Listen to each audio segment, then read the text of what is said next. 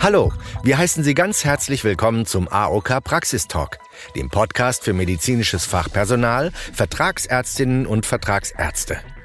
In unserer letzten Folge sprachen wir über den langfristigen Heilmittelbedarf und den besonderen Verordnungsbedarf. Wir informierten zum Beispiel über die Gemeinsamkeiten und Unterschiede oder auch, was beim Vorliegen einer entsprechenden Diagnose zu beachten ist. In dieser Folge werden wir uns wieder dem Arzneimittelbereich widmen und nehmen Sie mit auf die Reise in das Thema Sprechstundenbedarf. Wir wünschen Ihnen viel Spaß beim Hören und viele neue Erkenntnisse. Für unsere heutige Talkrunde haben wir zwei Fachkräfte der AOK Niedersachsen eingeladen, Frau Nimbach und Herrn Krenz. Wir kennen die beiden noch nicht. Stellen Sie sich doch bitte einmal kurz vor. Ja, mein Name ist Silke Nimbach. Ich bin seit zwölf Jahren als Beratungsapothekerin bei der AOK Niedersachsen und bin unter anderem für den Sprechstundenbedarf zuständig. Dankeschön.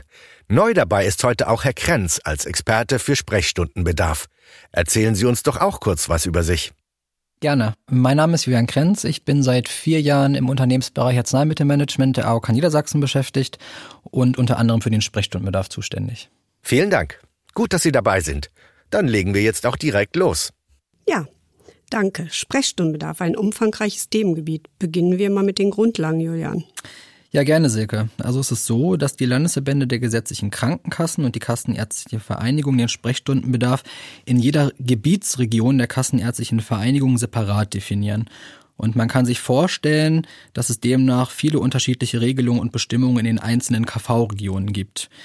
Die niedersächsische Vereinbarung zum Beispiel findet sich auf der Internetseite der Kassenärztlichen Vereinigung und die dort enthaltene Anlage 1 umfasst alle verordnungsfähigen Mittel nebst Verordnungshinweisen. Demnach sind also nicht alle Mittel als Sprechstundenbedarf zulasten der gesetzlichen Krankenkasse verordnungsfähig, oder Julian?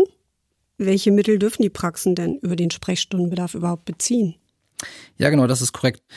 Also es ist so, dass der Sprechstundenbedarf nur Mittel umfasst, die für die ärztliche Behandlung mehr als eines Patienten angewendet werden oder die bei einem Notfall in der Praxis erforderlich sind. Demnach gelten als Sprechstundenbedarf zum Beispiel Arzneimittel, Diagnostika und Diagnosebedarf, da ganz bekannt das allergologische Testmaterial, die Desinfektions- und Reinigungsmittel, die ausschließlich am Patienten angewendet werden dürfen, Verbandmittel und Impfstoffe zu den Impfstoffen selbst werden wir hier nicht näher eingehen, da haben wir einen separaten Podcast.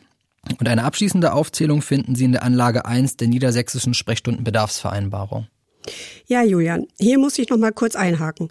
Denn auch diese Produkte dürfen nicht gänzlich uneingeschränkt verordnet werden. Zum Beispiel müssen die Mittel in Deutschland zugelassen sein und die verordnete Menge muss im angemessenen Verhältnis zur Zahl der Behandlungen stehen.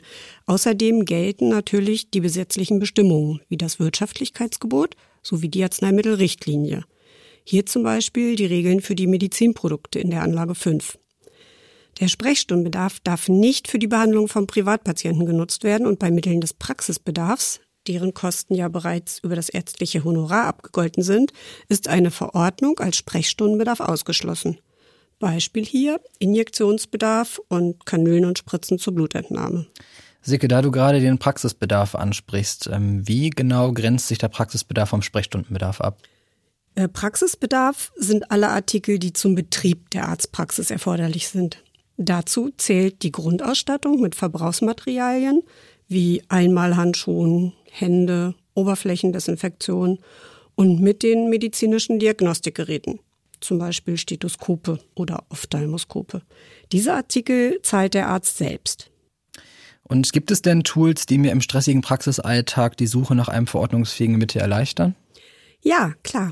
Die gesetzlichen Krankenkassen und die Kassenärztliche Vereinigung Niedersachsen haben vor einigen Jahren hierzu einen Tool erarbeitet, den Musterkoffer für den Sprechstundenbedarf.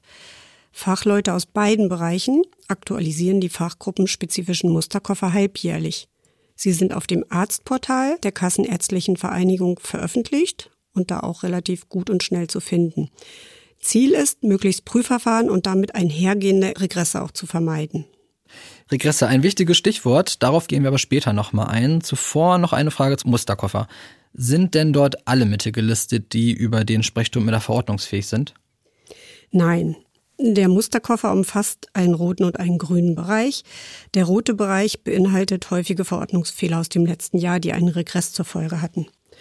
Besonders auffällig sind hier zum Beispiel Verordnungen von Teststreifen, die meist schon über den EBM, das eigentliche Vergütungssystem der vertragsärztlichen Versorgung, abgegolten sind. Ausschließlich Urinteststreifen mit den Testzonen für den pH-Wert, Glucose und Protein sind über den Sprechstundenbedarf verordnungsfähig. Der grüne Bereich unterscheidet sich je nach Fachgruppe und greift häufige Verordnungen des Vorjahres auf, die keinen Regress zur Folge hatten. Der Musterkoffer insgesamt erhebt keinen Anspruch auf Vollständigkeit oder Rechtsverbindlichkeit. Er dient nur der Orientierung. Das ist ein sehr wichtiger Hinweis, ähm, denn insoweit gelten dann auch weiterhin die gesetzlichen Bestimmungen wie das Wirtschaftlichkeitsgebot. Im Paragraph 12 des SGB V heißt es nämlich, dass Leistungen ausreichend, zweckmäßig und wirtschaftlich sein müssen und das Maß des Notwendigen nicht überschreiten dürfen. Und auf dieser Grundlage basieren dann auch die Prüfverfahren zum Sprechstundenbedarf. Es ist so, dass die Krankenkassen über ihren Abrechnungsdienstleister Prüfanträge über unzulässige Verordnungen in Regress stellen können. Okay, das klingt vielleicht zunächst etwas abstrakt. Wie kann ich mir das konkret vorstellen, Julian?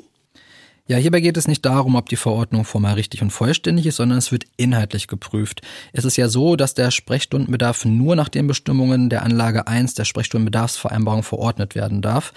Und bei Abweichungen beantragt die RPD, also die Rezeptprüfstelle Duderstadt GmbH, eine Prüfung und fungiert somit als Abrechnungsdienstleister stellvertretend für die gesetzlichen Krankenkassen in Niedersachsen.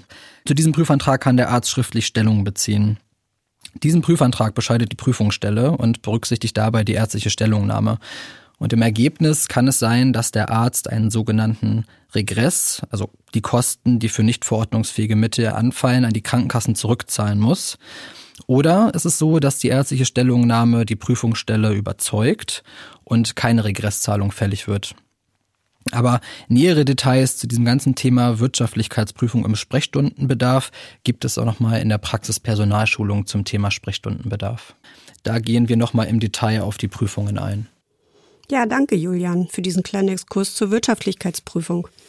Du hast zu Beginn deiner Ausführungen einen weiteren wichtigen Punkt angesprochen, die ordnungsgemäße Ausstellung einer Sprechstundenbedarfsverordnung. Ja, genau. Ähm, es ist so, als Abrechnungsdienstleister prüft die Rezeptprüfstelle Sprechstundenbedarfsverordnungen zum einen pharmafachlich auf Zulässigkeit, Wirtschaftlichkeit und Plausibilität, aber sie prüft auch formal, das heißt, ob die Praxen Verordnungen vollständig und richtig ausfüllen. Und Silke, sag mal, welche Besonderheiten gelten denn überhaupt für eine ordnungsgemäße Verordnung im Sprechstundenbedarf? Ja, hier gilt grundsätzlich, dass alle Mittel, die als Sprechstundenbedarf bezogen werden, auf einem rosa Papierrezept, also einem Muster 16 Rezept ausgestellt werden und maschinell bedruckt werden müssen. Nach unseren aktuellen Informationen wird das E-Rezept, anders als in der Einzelverordnung von Arzneimitteln, mittelfristig keine Rolle spielen. Ganz wichtig ist, die Rezeptprüfstelle Duderstadt GmbH muss als Kostenträger in dem dafür vorgesehenen Feld eingetragen werden, also nicht die AOK. Zudem ist darauf zu achten, dass das Institutionskennzeichen der Rezeptprüfstelle im dafür vorgesehenen Feld auch eingetragen wird. Da Sprechstundenbedarf ja nicht für den einzelnen Versicherten verordnet wird, sind weder Krankenkasse noch Versicherter bekannt. Und deswegen muss in das Feld für die versicherten Daten der Name und die Anschrift der verordnenden Praxis. Okay, und gibt es Unterschiede, je nachdem, welches Mittel ich verordnen möchte? Ja, die Rezeptprüfstelle prüft den ganzen Sprechstundenbedarf, also inklusive auch der Impfstoffe, die während eines Praxisbesuches an gesetzlich Versicherte verimpft werden. Bei Impfstoffverordnungen über den Sprechstundenbedarf wird das Feld 8 für Impfstoffe und 9 für den Sprechstundenbedarf angekreuzt. Also zwei Kreuze. Für alle anderen Sprechstundenbedarfsverordnungen, Impfstoffe ausgenommen, ist ausschließlich das Feld 9 für den Sprechstundenbedarf anzukreuzen. Ah, okay, gut, ja. Ähm, und Demnach sind dann Mischrezepte, also Rezepte, auf denen sowohl Impfstoffe als auch sonstige Mittel des Sprechstundes verordnet werden, nicht zulässig. Ist das korrekt? Ja, das ist korrekt. Solche Rezepte dürfen von einer öffentlichen Apotheke nicht beliefert werden. Okay, das ist gut zu wissen. Ähm, ja, allmählich kommen wir zum Ende des Podcasts und mich würde interessieren, ob du, Silke, als Beratungsapothekerin der AOK Niedersachsen ähm, noch interessante Praxisbeispiele aus dem Alltag mit uns teilen möchtest. Ja, da gibt es einige. Aber insbesondere würde ich das Interesse vielleicht gerne nochmal auf die Verordnung von Verbandmitteln im Sprechstundenbedarf lenken. Häufig werden Patienten gerade mit chronischen Wunden in die Praxis zum Verbandswechsel einbestellt und die dafür nötigen Mittel aus dem Sprechstundenbedarf verwendet. Diese Mittel sind jedoch grundsätzlich auf Namen des Versicherten zu verordnen, da es sich hierbei um einen planbaren Eingriff handelt. Okay, verstehe ich das richtig? Verbandmittel sind grundsätzlich als Sprechstundenbedarf verordnungsfähig, aber nur für den Akut- und Notfall. Und Patienten mit chronischen Wunden, die zum Verbandswechsel in die Praxis kommen, müssen ihre Verbandmittel dann von zu Hause selbst mitbringen? Ganz genau. Verbandmittel sind zwar im Sprechstundenbedarf grundsätzlich verordnungsfähig, außer Hydrogelen, Kohle- und Silberverbände, aber vor allem die hochpreisigen Mittel der modernen Wundversorgung sollten bedarfsgerecht und wohl überlegt für die Versorgung chronischer Wunden auf Namen des Versicherten verordnet werden. Dazu gehört natürlich auch eine regelmäßige Bedarfskontrolle. Bei der Auswahl der Verbandmittel sollten stets wirtschaftliche Produkte in Betracht gezogen werden, denn anders als bei den Arzneimitteln darf die Apotheke ein hochpreisig verordnetes Verbandmittel nicht gegen ein wirtschaftlicheres austauschen. Als Hilfestellung stellt die AOK Niedersachsen auf ihrer Gesundheitspartnerseite eine Praxisübersicht zu Verbandmitteln zur Verfügung.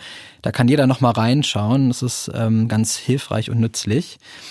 Und sofern Sie Interesse an weiteren interessanten Verordnungstipps und Praxisbeispielen haben, dann melden Sie sich doch gerne für unsere Schulung für Praxispersonal zum Thema Sprechstundenbedarf an. Dafür können Sie sich einfach über das Portal der Kassenärztlichen Vereinigung Niedersachsen anmelden und vielleicht hören oder sehen wir uns dann schon ganz bald wieder.